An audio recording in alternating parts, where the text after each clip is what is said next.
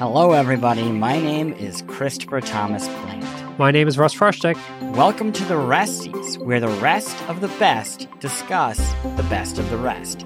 This week, we're talking about Alien Hominid Invasion, a sequel to Alien Hominid, which I say sequel. There are probably many listeners who have never heard of Alien Hominid because they're young, and there are probably many old listeners who are like, finally, Finally, it's back, and this time it is a Contra style run and gun and roguelike progression mix up. It's cute, it's gory. We're going to talk about it more, but before we do that, I have kind of. We're fresh and I'm, we're like very close, listener. Very close. I mean, But there are not proximity questions- wise, but yeah, Yeah, but like at heart wise. heart wise, You know, soul wise. It's like it's like Fievel and his mom in the movie. Yes, except for mine is like whenever I look at um a like particularly um concerning picture from near, I I see you. You you see me also looking at that same picture from the Yeah, yeah, we're doing that a lot. Um we're very close, but there is like uh the sort of question that you can only ask after a certain point in your relationship. Mhm. And that is when is the right time to start celebrating Christmas season? When is it? I mean, When I you- I don't. So it's which you know we've known each other know. long enough. But but you have a you are you are, are wait are you seriously telling me you don't have any opinion on when a store should put a Christmas tree into the I know a lot of people, my wife included, get upset at how early the these seasons start. You know, seeing uh, Halloween stuff in August, that kind of thing. I don't like whatever. This is one area that I'm like, if they're selling Christmas trees in July, more power to them. Good You're for you. with that. What- The only thing here's what I was saying. Mhm. The only thing that really the seasons impact for me are when those peanut butter cups are sold. So like I know it's Easter Mm. season because those eggs are out. I know it's Christmas season because those trees are out, and that's the stuff I keep an eye on. okay, I I I hear you. Uh, Let's let's put let's put the ball in your court. Okay, It's Hanukkah in this is the bad. August. I know what you're trying to do, but like first of all, Hanukkah moves all the time, so sometimes it probably is pretty close to August. because of the lunar lunar calendar. And secondly, I also don't care if they try start Ah, celebrating yeah, Hanukkah yeah, early. No, you're right. Here, can I share my? I my know this is a yes or, or a no, but kind of answer, but I'm trying to be honest in no, life. and as you as you should. It- it- Yeah. you you do not pull out eight crazy nights in Yeah. the middle of September because you just can't wait anymore for the Sandman. right. Um, no, I I guess I'm sharing this because I'm looking for support, and I feel like I'm getting it here. In that I I've really become a the clock ticks 1201 November 1st. It is Christmas season until the week of Thanksgiving, in which you take a break, Right. and then you continue Christmas season until like Valentine's Day. wow, Valentine's Day. Good for you. I mean, it de- I, it depends. I think Is that a might also just laziness speak- thing? I think it's more of like a depression thing during the Yeah. pandemic. You know, it just kind of stretch. It really stretched itself out. But I am shocked, especially since living in California, how how early I feel comfortable starting it. I wonder if maybe it helps in California too, because like it all looks the same. Time is a meaningless object Yeah, sure. um, or conceit. So, like, why not just start putting up wreaths, which is what everybody has done all across the city I live in. Um, yeah, it's it's the new normal. Starbucks ticked over. We're good to go. This isn't like a goof, as these often are. Intro. It's more of a I want to make you think. You know, like really look inwards and ask yourself, why am I not listening to the Sufjan Stevens Christmas music? And if the answer is I don't know, or I worry about how I would be perceived, just pop that Spotify open and, and be your true self. yeah, man.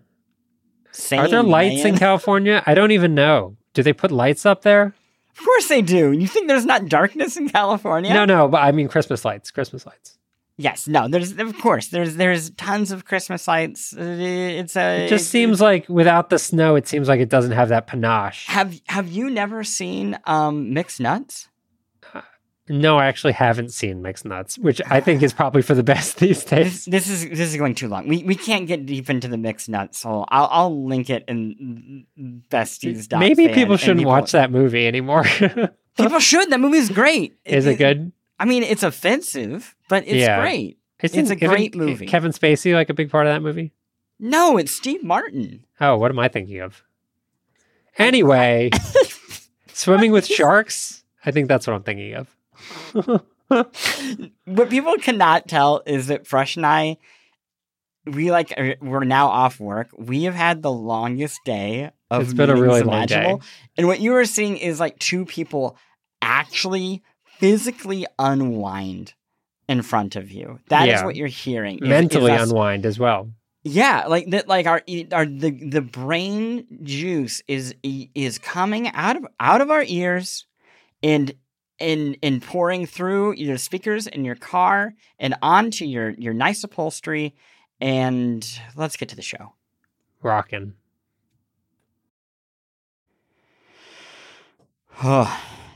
that was a real anxiety attack we just had there. Yeah, We that was, did. that was yeah, pretty that fun. was intense. well, not the ad. The ad was lovely. The ad And was you- great. Whoever Yeah. that was, they were great. Um, but this week we're talking about alien hominid invasion, which is it's technically a sequel to Alien Hominid. Let me do it. Let yeah, do it. tell tell me more about it because I, I everything kind of throws me off about this game. Okay. Because it's not even as it, it is now the third game, kind of, in the Alien Hominid series. Alien Hominid started in 2002 as a Flash game that was released on the website Newgrounds. Uh, old people will remember Newgrounds. It probably still exists in some form, but it was a basically side scrolling shooter Flash game wherein you played as an alien in like a cartoony environment and you'd run around killing uh you know like comical uh, FBI agents and like other people that hate aliens that kind of thing. Uh, it was very lighthearted and silly and kind of had like an Invader Zim look to it. So that comes out in 2002 and then some years later they release Alien Hominid HD uh, on a variety of consoles and that was a more full uh, uh, that was like a fuller project uh, with like a bigger number of levels and weapons and all sorts of stuff but basically the same premise uh, of a side-scrolling action shooter in the spirit of contra. Uh, it had multiplayer. I'm not sure the flash version had multiplayer to it but the hd version definitely did. And it was kind of the first big project from the behemoth who would later release a game called Castle Crashers, which I think everyone at this point probably knows or has heard of. Like huge, massive success for them. Definitely their biggest game by far. And since then, uh, they've had a number of titles, but nothing has really matched the height of Castle Crashers. And uh, this is kind of a return to one of their earliest franchises in Alien Hominid. But it does take a bit of a turn. Yeah, this is a weird game for me in that I'm surprised that one that I was not more hyped for it, and two that I just haven't seen as much. I don't know interest in it because it, the studio was huge. I mean, Yeah. hugely popular. Castle Crashers was like a legit phenomenon, and then we had Battle Block Theater and Pit People, and those I certainly did not like find the audience that I assume that they would have hoped, um, they, or at least they didn't find nearly the audience of Castle Crashers. Um, and then Alien Hominid, again, it's it's not quite going back. It's not Castle Crashers two, which I guess is like the one that feels like the like, if you announce that one, it's gonna make a gobs of money and everybody will care. But when we started playing it, I was surprised how much it felt like a mix of Alien Hominid and Castle Crashers. How much it borrows from what I like about that, and and I hope is what will like kind of give this a bit more of a long tail now that it is out and people are able to start giving it a try. Yeah, I would agree with that. I think there are a lot of elements here that they ba- borrowed from the success of Castle Crashers, which is actually exciting because I think it adds uh, more depth and replayability to a game like the original Alien Hominid was a lot of fun, but there wasn't a lot of like juice to it, I should say. Um, you kind of play through the levels. They were more or less the same every time you played through them. It was very much a traditional action game. And uh, this feels like something a little bit more, and structurally speaking, very different from the original game insofar as it adopts uh, more randomized levels, randomized objectives, and more player progression. So we can kind of dive into actually how it plays through. But I do think for people that like local multiplayer, especially, although this works online and works quite well online, this is like a really great game to keep an eye on. And actually, we have a second game to talk about in the second half of the show that is in the same spirit. So I guess we have a bit of a theme going. Yeah, yeah. So I mean, the game itself, moment to moment, feels very, very Contra y. Um, and for people who have not played Contra, because again, it is also an old game, it's very run around, shoot uh, enemies that just keep appearing. And then in this case, you have very simple goals. So it will be like go find an object, bring uh, object A to point B, um, very simple stuff. And after you complete enough of these goals, there is a um, like alien light tube. What would you call oh that? Oh my god, it's it's it's like a gravity lifter thing. You Yeah, know how sure. aliens like suck people up. It's yeah, like and, one and of you go things. hop in that, and you can exit the level, or you can keep going after like more and more loot and um, rewards. because you mentioned Contra earlier, and there's a crucial difference here. Contra, most of the levels, you start on the left side of the screen and you run to the right until you get to a boss, and then you fight the boss, and that's the end of the level. The le- most of the levels in Alien and Hominid Invasion actually take place in like kind of large, open, mostly flat areas, and you're kind of going back and forth, completing objectives within these environments but it's not so much a going from left to right to get to a boss kind of thing. Yes, yeah, yeah, that sounds right. Um, the the oth- there are bosses, and those happen. Uh, We'll kind of talk a little bit about like the metagame portion of it, but most of the levels do play out in these like big open areas, which I actually think is more conducive to the local co-op thing because it allows everyone to sort of work around these objectives rather than kind of doing their own thing, just like fighting random guys on a map. If that's clear.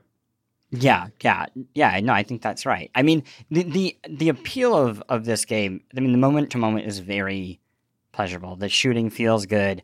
They a thing that they've always been good at is just animation and character design. Yeah. And the characters in this are adorable looking and very much that like early uh, Flash aesthetic. I, I, I Homestar Runner aesthetic. I don't know. yeah, else- it's what else I would 2D. call it. It's very colorful. It's like frequently surprisingly gory. Like people get cut in half in this game.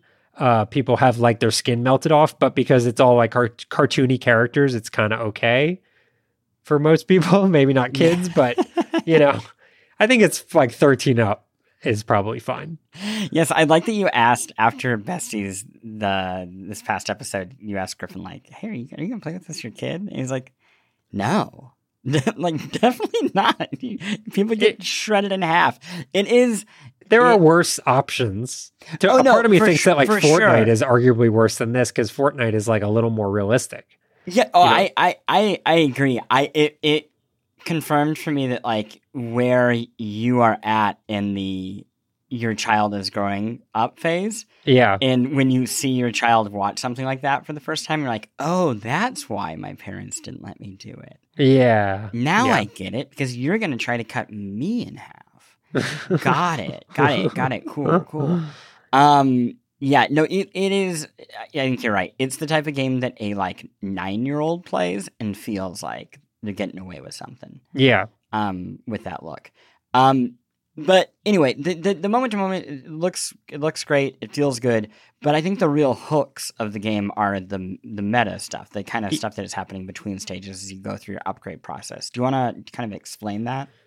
Yeah. So you after a mission, you'll basically get thrown back to like a world map and you're basically selecting missions from there and you can kind of create your own path deciding, "Oh, I want a mission that'll give me more weapons or more loot or whatever or more money, currency, whatever."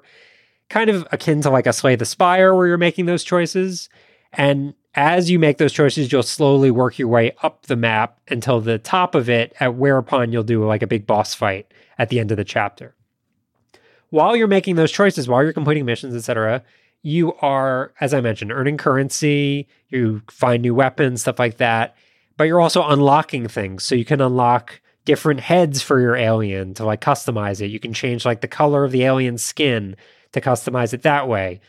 Everything you unlock has like passive perks to them. So, for example, I found a gun that increases my run speed, or uh, you know, a flamethrower that increases like the damage over time. And it seems like all the items are randomized because I have found the same gun with different perks on it. So there is kind of a little Borderlandsy type. I'm picking stuff up and trying to figure out what the best gear is for any given moment which is kind of fun. Like it, it, it can be exciting to like get like really ideal gear. Yeah, and and and the gear itself is just very silly. Again, in that very early two thousands sense of humor that I don't know. I'm I feel I am I getting old or is it like the retro cycle just coming around to this? Where, you know, you get a B weapon. And I feel like we just talked about Psychonauts 2 we're like, oh my gosh, I don't want another joke about bacon. Right. um, uh, and yet here I am being like, ah, sure, it's kind of charming that you didn't like the B weapon. I, I like the B. No, weapon. no, I do like it. That's what I'm saying. Is I, I yeah. Something has happened since the bacon joke and the B weapon that I have kind of come around to. You're not jaded anymore. I'm not. You know what it is? Yeah, I watched the Psych Odyssey documentary and yeah. I remembered that I need to have a soul. um, uh, no, it, it, it's very, very cute. I do. You, do you think there's a reason why this is like? It, it doesn't feel like it is blown up in the. Yes, yeah. I do think there's a reason, and I think it's a marketing challenge for this game. Yeah, and I don't know how to solve it. Uh, first of all, the game is very old, like the franchise, very old, hasn't really been touched in earnest in over 10 years. So, you know, there's not a lot of like modern day familiarity with it. And secondly, at a glance, it looks like an HD re-release. If you if you're really not yeah. paying attention, it just looks like an HD version, which honestly they've done already. Like they did an HD Alien Hominid. And so and and they actually alongside this game released like an HD version for modern consoles. So it is kind of this weird thing where if you're not really paying attention, it would be easy to think, oh, this is not a new game which is a bummer because I think a lot of people would love this local co op game or again online, but mostly I think it soars in local. And I think it would do really well, but it is, I think people are just kind of missing the fact that it's a brand new game. And uh, maybe by this podcast and other people talking about it, people will kind of come around because I do love this franchise and I love uh, Behemoth stuff. But you're you're right. It does seem like it kind of missed its moment. It's also like the heart of holiday season, which is brutal for indies. Here, here's an idea. Call it Alien Hominid Two. you know what? You know? I think you're probably right. Actually, I, I, I think it is like unfortunately that simple. I really yeah. wish because I, I, I am the person that you described. I mean, when we loaded this up, I was like, okay, ready to play this game I like again, and was surprised to find something different. And that, of course, that's partly on me, but y'all, I look at this stuff all day, every day. Yeah. like it, it, it, I, it's not like I'm not making an effort. Um, so yeah, it's it's a bummer. I I hope that they find a way to get it in front of people because again, if you liked Castle Crashers, there's so much of that charm here. I mean, it, we didn't even go too deep into it, but the the the, the kind of like playthrough to playthrough upgrades also reminds me a lot of that. There, yeah, there's there's a lot of that. Yes, these are one-off actiony levels, but oh, you are also part of a larger world and the the kind of colorful universes that this team is very good at creating. That's all here. It is a very textured game in, in a way that I, I I completely did not expect. I also um, think that people who played a lot of Castle Crashers probably got to points where it was like, oh, this level, I don't really love this level, but we have to get through it to get to the next level kind of thing. Yeah. Whereas because of the structure of this game, like you're kind of constantly getting tossed like new objectives, new maps, new environments, stuff like that. So I feel like it would stay fresh for longer if you decided you were going to play it for like many, many hours. Yeah, yeah, I think that's right. Um, I Um, love Castle Crashers. I would love to see more of that game, but I actually do think this like randomized Hades, almost Hades esque format, uh, would scale better for cra- Castle Crashers than the traditional like here are these linear levels that are like gorgeous and handcrafted, but uh, you know won't necessarily change from run to run. Oh yeah, I, I, I completely agree. I would I would love to see this be kind of a figuring things out before they take this approach with Castle Crashers. Yeah, I, Um, I would also say like you know we were talking about how the games since castle crashers haven't hit that level. I hope and i kind of get the impression that they've figured this out. Given how many games they've released since then i kind of hope that they've figured out a way to make this a pretty stable studio such that like they're not dealing with crunch. They're not dealing with uh you know having to like slam out sequel after sequel like it feels like they have a lot of freedom still to kind of do what they want Whereas I think a lot of studios will like have a hit like Castle Crashers and then over invest in like whatever, fucking 3D engines and uh, MMO or whatever the fuck. And it seems like they've been very focused on doing their own thing, which is like responsible not only for them and their employees, but also better for all the people that are playing their games. Yeah, yeah. No, I, I, I completely agree. I I really hope that they continue to be able to keep doing things. And also they've they've done like Castle Crashers Remastered. They have an HD Alien Hominid port also out this year. Like, Yeah, that there, just there are other out, yep. ways that yeah, that like they're making money. So um They also have very good. I haven't gotten it in years, but I I remember I was at a PAX once, and they had amazing merch for like Oh, yeah. specifically Castle Crashers. I remember because I got like a little Castle Crashers action figure, but their merch like standard of quality was like I was blown away by how good it is, and I'm sure they probably have some like really good stuff. So I guess check that out. Yeah, I love it. Um, do you want to go uh to the break and then we can talk about Karma Zoo? Let's do it.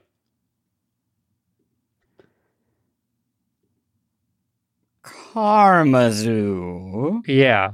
Karma Zoo. Yeah, most people will probably not understand why you're talking like that because this is a pretty small game, but it is an interesting game. Um, Karma Zoo is a another co-op game that I think you or Justin would describe as co-op for babies, Uh, yeah, but that's uh, I think as diminishing a, as a compliment. a- I- I- unquestionably as a compliment. Yes, So, yeah, do you want to do you want to give people the elevator pitch? sure. Uh, imagine a co-op platformer that supports and encourages up to ten players at once in a platformer without it being total bonkers, unfollowable chaos. That is the basic elevator pitch for Karmazoo. It is uh, 2D, and you go through levels with a required partner. There's no um, there's no single player in Karmazoo. You have to play with someone else, and most of the game is actually only online. You can't even play local.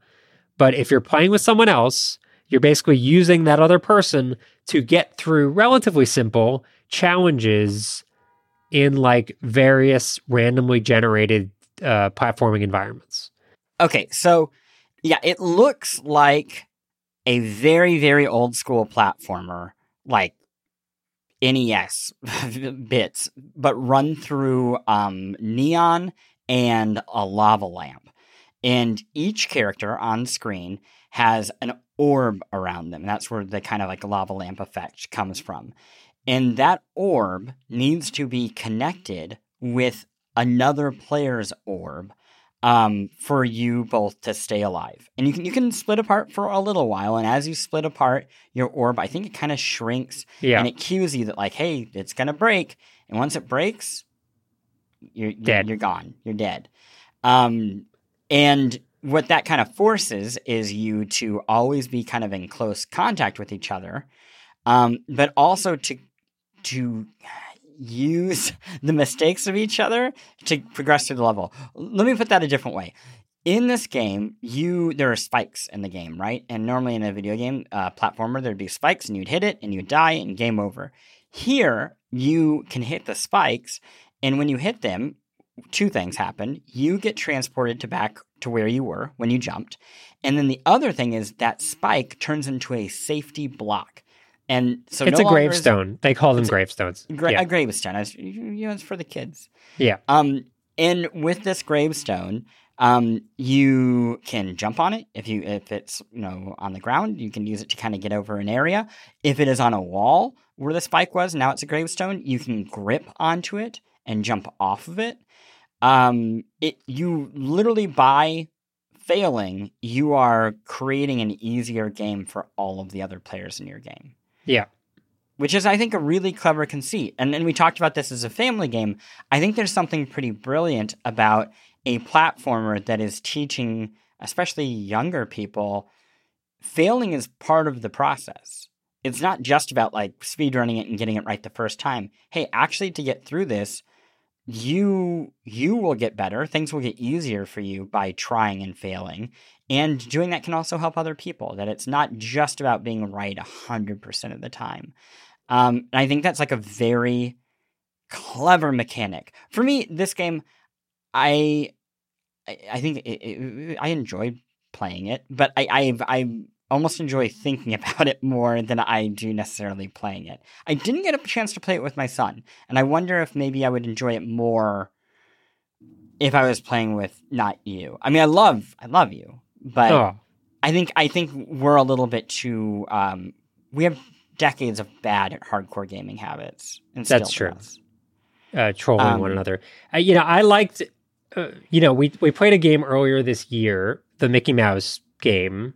Yeah, Uh, I, I forget the subtitle of that, but it was we described it, yeah, as a co-op game for babies or like baby's first Metroidvania. I actually think, mechanically speaking, this is more interesting and better for teaching kids how to play a co-op game because so much of this game revolves around communication and direct feedback between the two players or as many as 10 players really because you are constantly having to like loop back on someone else. So, for example, I'm going to say, like, oh, Plante, I have to go up this ladder and stand on the switch for you to get in the door. And on the other side of that door, there's a switch for you to stand on. Keeping in mind that, like, we need to do that relatively quickly because we can't be too far apart for too long. So, there is some tension there where we're trying to, you know, coordinate a plan and then execute on that plan. But if realistically, like if it doesn't work out, one of us dies, whatever, we can rush back together and not like fully have to restart the run.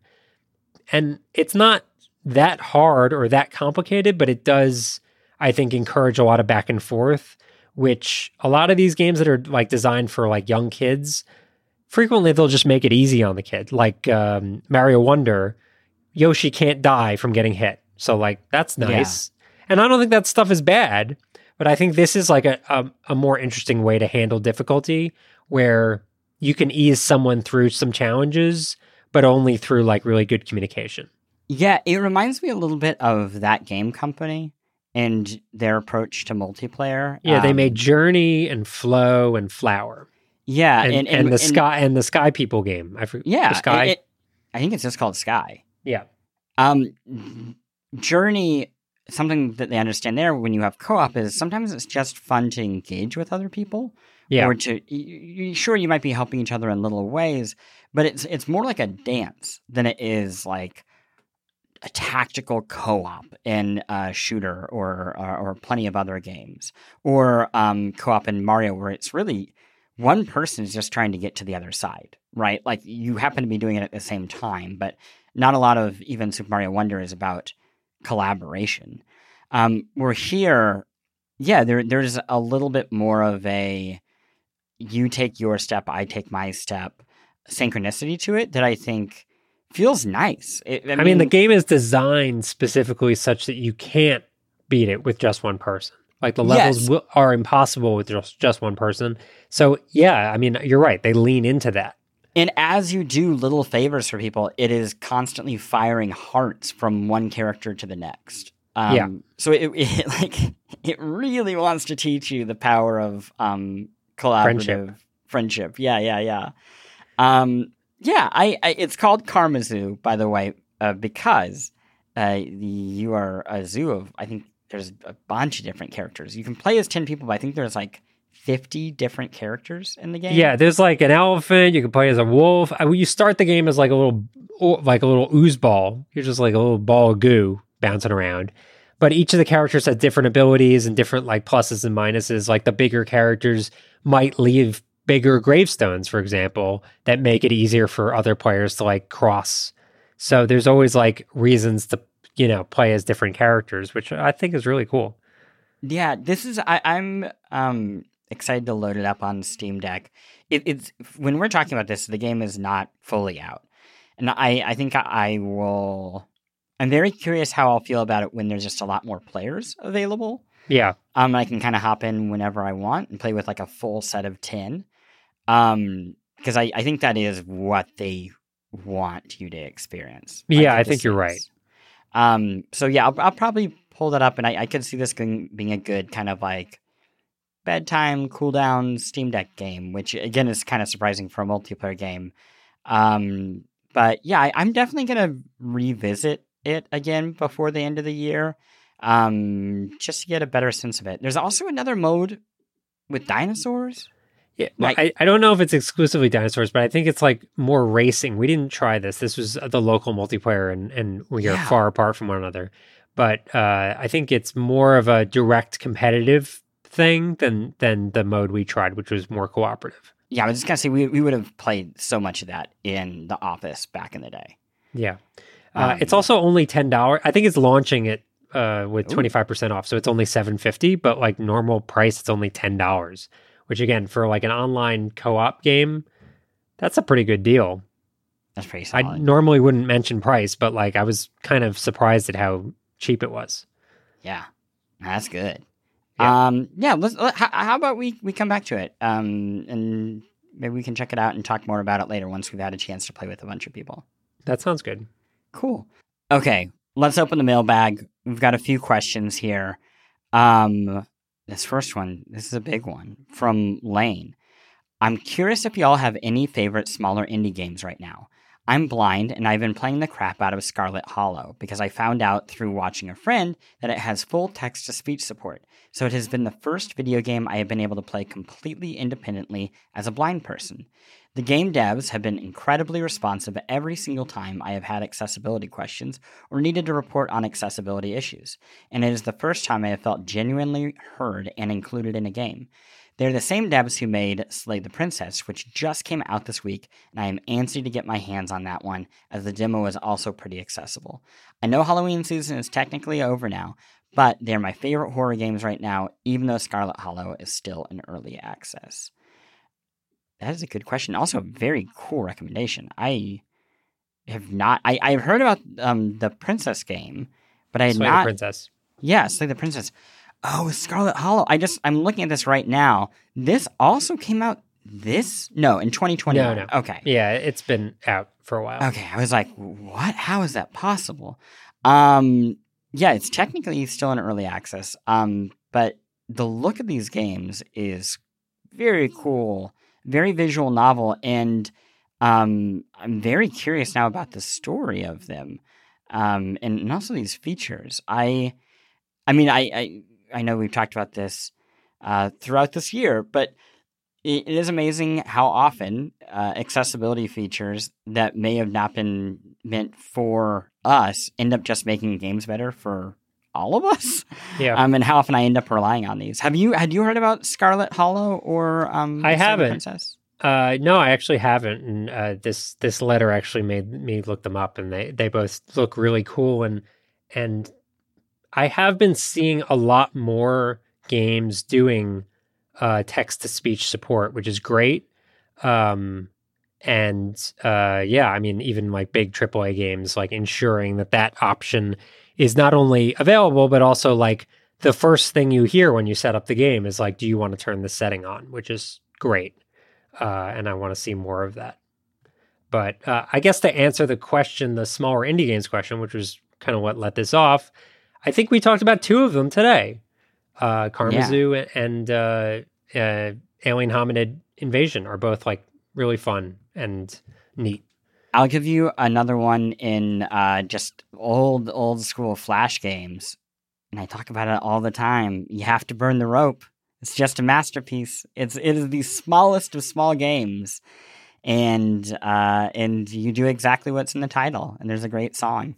Um, Yeah. yeah. I'll, you played "You Have to Burn the Rope," right? I have. It's been 20 years, I want to say. yeah, But I do I remember don't even know if it runs on the internet anymore, but yeah. I'll I'll include it in the newsletter. It's it's a delight. Um, uh, next up, we got this one from Nathan. Hi, besties. I have been thinking lately about sequels and why uh, and what may make a sequel better or worse than the original. Recent games such as Horizon 2 and God of War 2 had better combat, more refined systems, more polish, but it did not feel as special as the first game and had weaker stories. I loved Tears of the Kingdom while I was playing it, but it hasn't stuck with me like Breath of the Wild did. Are sequels better games if they are more fun to play, or is the original more creative? Uh, the original the more creative game, uh. But or is the original more creative game the one you would go back to? Yeah, uh, that's a very good question. Uh, I would agree with the assessments of the games mentioned. The only one that I would disagree with is on Tears of the Kingdom, which I think will remain as the like preferred of the Breath of the Wild, Tears of the Kingdom options. But I think what we're starting to see is because these games are so expensive and especially sequels so expensive, um, the risks become very high. So you're starting to see fewer risks being taken both in the gameplay but also in the narrative to make sure that like the game comes off and it's like good enough. Like we got there. We we reached that uh limit that would justify us doing a sequel, but isn't as much of a huge, huge swing. And I kind of think to some extent God of War was a bit of a a bit challenged on that front. Horizon 2 as well. Um, I think it depends. I think there are a lot of games that when the first entry comes out, it has good ideas, but a lot of it is like rough around the edges and there's things they should have executed better but didn't have the time. And so they use the sequel to like basically refine the whole thing and make it much better overall and then you kind of have a more uh, satisfying experience. Yeah, But I, I, but again, I think these days because the budgets are getting so high, like it, that's a, like you won't greenlight necessarily a huge game if you're not 100 percent sure it's going to be like a big success. So kind of safe choices win the day a lot of times. Yeah, I, I also think, I mean, Nathan mentioned, you know, Breath of Wild being the one that they feel will stick in their memory. I I think it's like when you see a movie from a new director or you hear a band for the first time, whatever that movie or that album was, that's often the one that stays with you Yeah, because it's just it's like a shock to the system. it's like the defining entry. Yeah. And like like it's why people often the older you get, the more you tend to sound like a snob because you're like, oh, I liked this band when they were doing whatever how many years ago, or like I love the movie Bottle Rocket by Wes Anderson. I adore it. In, in no metric, it is the best movie, but for me, it's like the thing that sticks with me. Or again, you can do this like so many albums, and I think I have that same thing with video games. I can completely relate to this with um, Breath of the Wild versus Tears of the Kingdom, where in my head, I know not just that Tears of the Kingdom is like a better game, in my opinion, but that like I liked it more. I enjoyed it more. And yet I I reading this, I immediately had that same nostalgia pang of like, yeah, but Breath of the Wild, it was really interesting. Um so I I I get it. I, I think it is hard for a, a, a sequel to ever fully live up to that because yeah how are, how are you going to surprise people unless you do something completely different and completely unexpected i think of risk of rain um going 3d right like Mhm. those are the times where where that tends to happen or even Breath of the Wild. Like honestly, like that is Yeah. Breath of the Wild is arguably a sequel, and nobody expected it was going to do what it did, which was like completely reinvent what a Zelda game is, or even what a third-person open world action game is. So, like, yeah, I mean, I think we see it. We just they're just very rare these days. Um, I'm I'm gonna read a question that is not going to help the person that is asking it. Ben, I'm so sorry. Your question is any recommendations for idle clicker games, preferably iOS, but anywhere is fine. I haven't found anything that is near as good as Univers- Universal Paperclips, or even simply not filled with ads and trying to force you to make a purchase every few minutes. I don't. I do not have anything as good as Universal Paperclips, but your comment was an excuse for us to say Universal Paperclips on the show and get a bunch of people who have not tried it already to go download the app on iOS.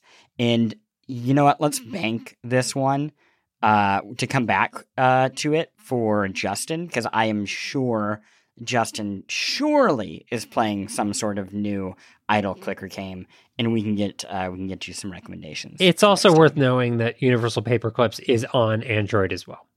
Yes, and on browser. And um, on browser. So you can play so, wherever you like. People sometimes complain, rightfully, that we only talk about iOS stuff, but I did want to shout that out as well. Yeah, no, I've, I've never heard those complaints. um, what what else are you enjoying? Are you enjoying anything else right now? I uh, have the movie club, which I've mentioned in the past. We we all have to pick a movie as it rotates around our little circle of friends we pick a movie that no one in the group has seen. That's really the only stipulation. Sometimes we do themes, but in this case, not. And the movie that was picked was Pom Poko, a 1994 animated movie from Studio Ghibli. yes. And it's pretty fantastic, and I really, really would recommend it. It is the first movie of the Studio Ghibli uh, lineup that I've seen that wasn't directed by uh, Miyazaki. And uh, I was just like really kind of blown away by it. the The premise is it follows the story of tanukis in Japan who are being forced out of their forest home, which is on the outskirts of Tokyo, because of development in modern day Japan, and buildings are being built where their trees are, and slowly but surely they're kind of getting like wiped out. And the idea is they decide that they're going to use their innate Tanuki powers, which go back to Japanese mythology pretty deeply, to transform into a variety of things that will scare people and maybe encourage them to not build in their forest. If you watch it in Japanese, they very openly talk about testicles a lot. So you should maybe know that if you're going to watch it with a kid and you don't want them reading too much about testicles. If you watch it as the uh, English dub, which is well done. Like they got some good people to do it. Jonathan Taylor Thomas is one of the main characters in that. Um, they refer to them as pouches, and I guess just hope that people don't notice that there's like a lot of visible balls in the movie. But it's great. Uh, I really, really loved it. Um, it uh, really has like a style of its all its own. Uh, it feels like a documentary, which is rare in animation and has just like a really funny tone to it. Uh, the director is uh, Isao Takahata, who unfortunately passed away, but uh, is really one of the most well known Studio Ghibli directors outside of Miyazaki. Um, did Grave of the Fireflies and Only Yesterday, which are two of his, uh, some of his more well known projects. And um, it was great. I, I loved it. It's it's streaming on uh, Max if you're interested in watching it. Um, and again, remember the difference between the two versions: uh, balls in the Japanese version and quote pouches in the uh, dub version. Uh yeah, I, that is a great recommendation, and really, any of Takahata's movies. Uh, Neighbors, the Yamadas is on there too. Um, the Tale of Princess Kaguya. I mean, Miyazaki is immensely talented, which we'll talk more about in two seconds. But uh, these are like lesser seen Ghibli movies, and they shouldn't be. They're they're just as good. They're just uh, heavier. Like they're they're movies for teenagers and, and adults, uh, especially in the case of Only Yesterday, which is one of my favorite movies of all time. I just adore that movie. Um, my thing is also Miyazaki. Uh, I talked about this, I think, in the spring or summer. Spirited Away live on stage. They did a limited showing of the recording of the Tokyo stage show in theaters, And now you can buy it on Blu ray or watch it uh, streaming on demand on like pretty much any streaming service you want. And I can't recommend it enough. One, because it just rules. I mean, if you like Spirited Away, this is a, a truly awesome, um, emotionally overwhelming uh, adaptation of it for the stage. Uh, two, it actually just looks great. Uh, filming theatrical shows is not an easy task, and capturing the essence of like what it feels like to see a show on stage is really tough. I think they do a good job. And three, getting video of, of, of a of a active show. This show's like opening in London next year. They're still very much producing this show. Getting video of a show that is open, really any show, is so rare and so precious. And I am really glad that they decided to put it out and make it available to so many people. Um, there have been so many stage adaptations of uh, movies and video games and anime in Japan. It is not unusual. Um, it is unusual, however, for us to get to see them. And it is unusual for one to be directed by someone who is best known for directing like La Boheme and Hamlet uh, across the world.